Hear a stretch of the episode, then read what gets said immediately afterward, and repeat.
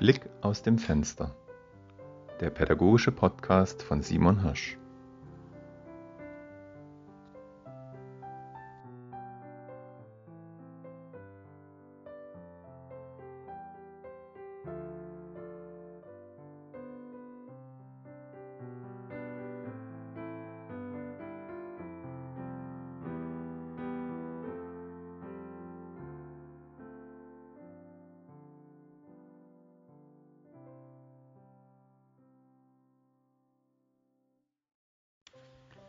Der Gehorsam.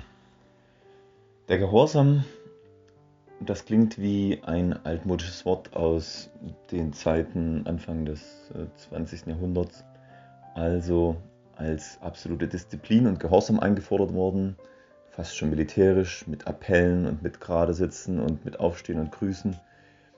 Diesen Gehorsam meine ich nicht, sondern ich meine Gehorsam in, in Form von, dass die Kinder gehorsam sein wollen, dass sie folgen wollen. Das ist das ideale Ziel, dass die Kinder also nicht gedrillt werden, sondern dass sie von sich aus folgen wollen, dass sie von sich aus brav sein wollen, sich selber an die Regeln halten wollen und sich gegenseitig auch hinweisen.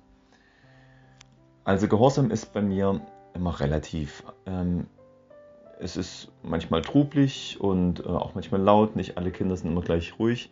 Und ich versuche diese Disziplinierung oder diesen Gehorsam auch gar nicht herzustellen, weil es sehr energieaufwendig ist und ja, es verpufft letztendlich, weil nur solange ich das mache, sind die Kinder ruhig und gehorsam und wenn ich diese Maßnahmen nicht mache, dann wird es wieder wie vorher.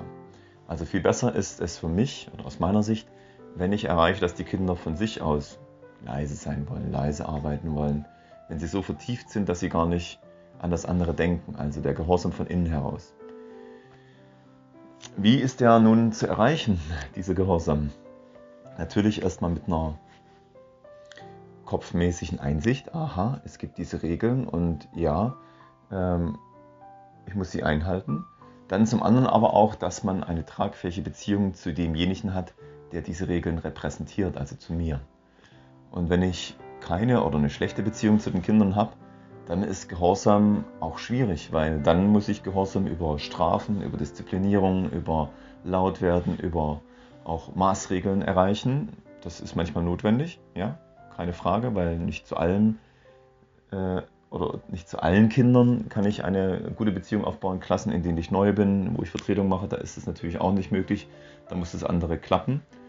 Aber Kinder, mit denen ich länger zusammenarbeite, ja, zu denen habe ich normalerweise eine gute Beziehung oder ich versuche eine äh, tragfähige Beziehung aufzubauen. Und wenn ich denen dann etwas sage und die um etwas bitte, dass sie das und das machen, dann hoffe ich und glaube auch, dass sie das von, von sich aus dann auch befolgen, weil sie mir gehorsam sein wollen, weil sie akzeptieren, dass ich eine Autorität bin und weil sie bestimmte Sachen machen müssen, die sie vielleicht von sich aus nicht machen wollen.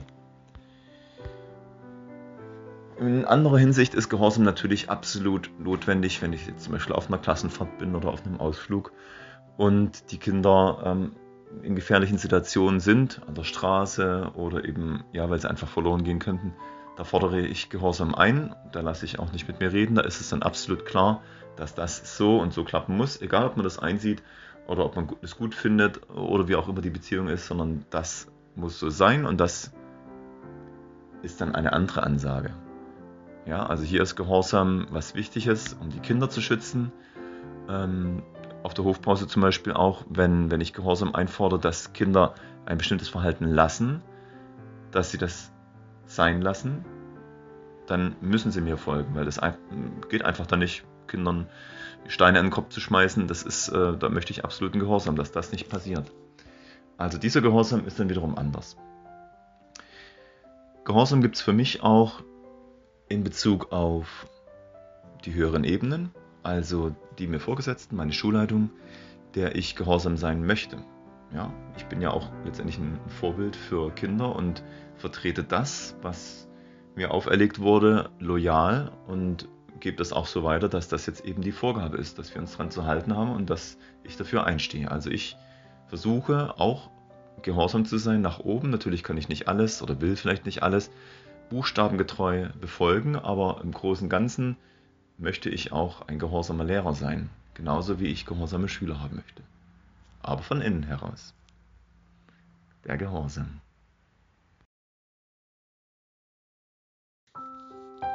Das war Blick aus dem Fenster, der pädagogische Podcast von Simon Hirsch. Bis zum nächsten Mal.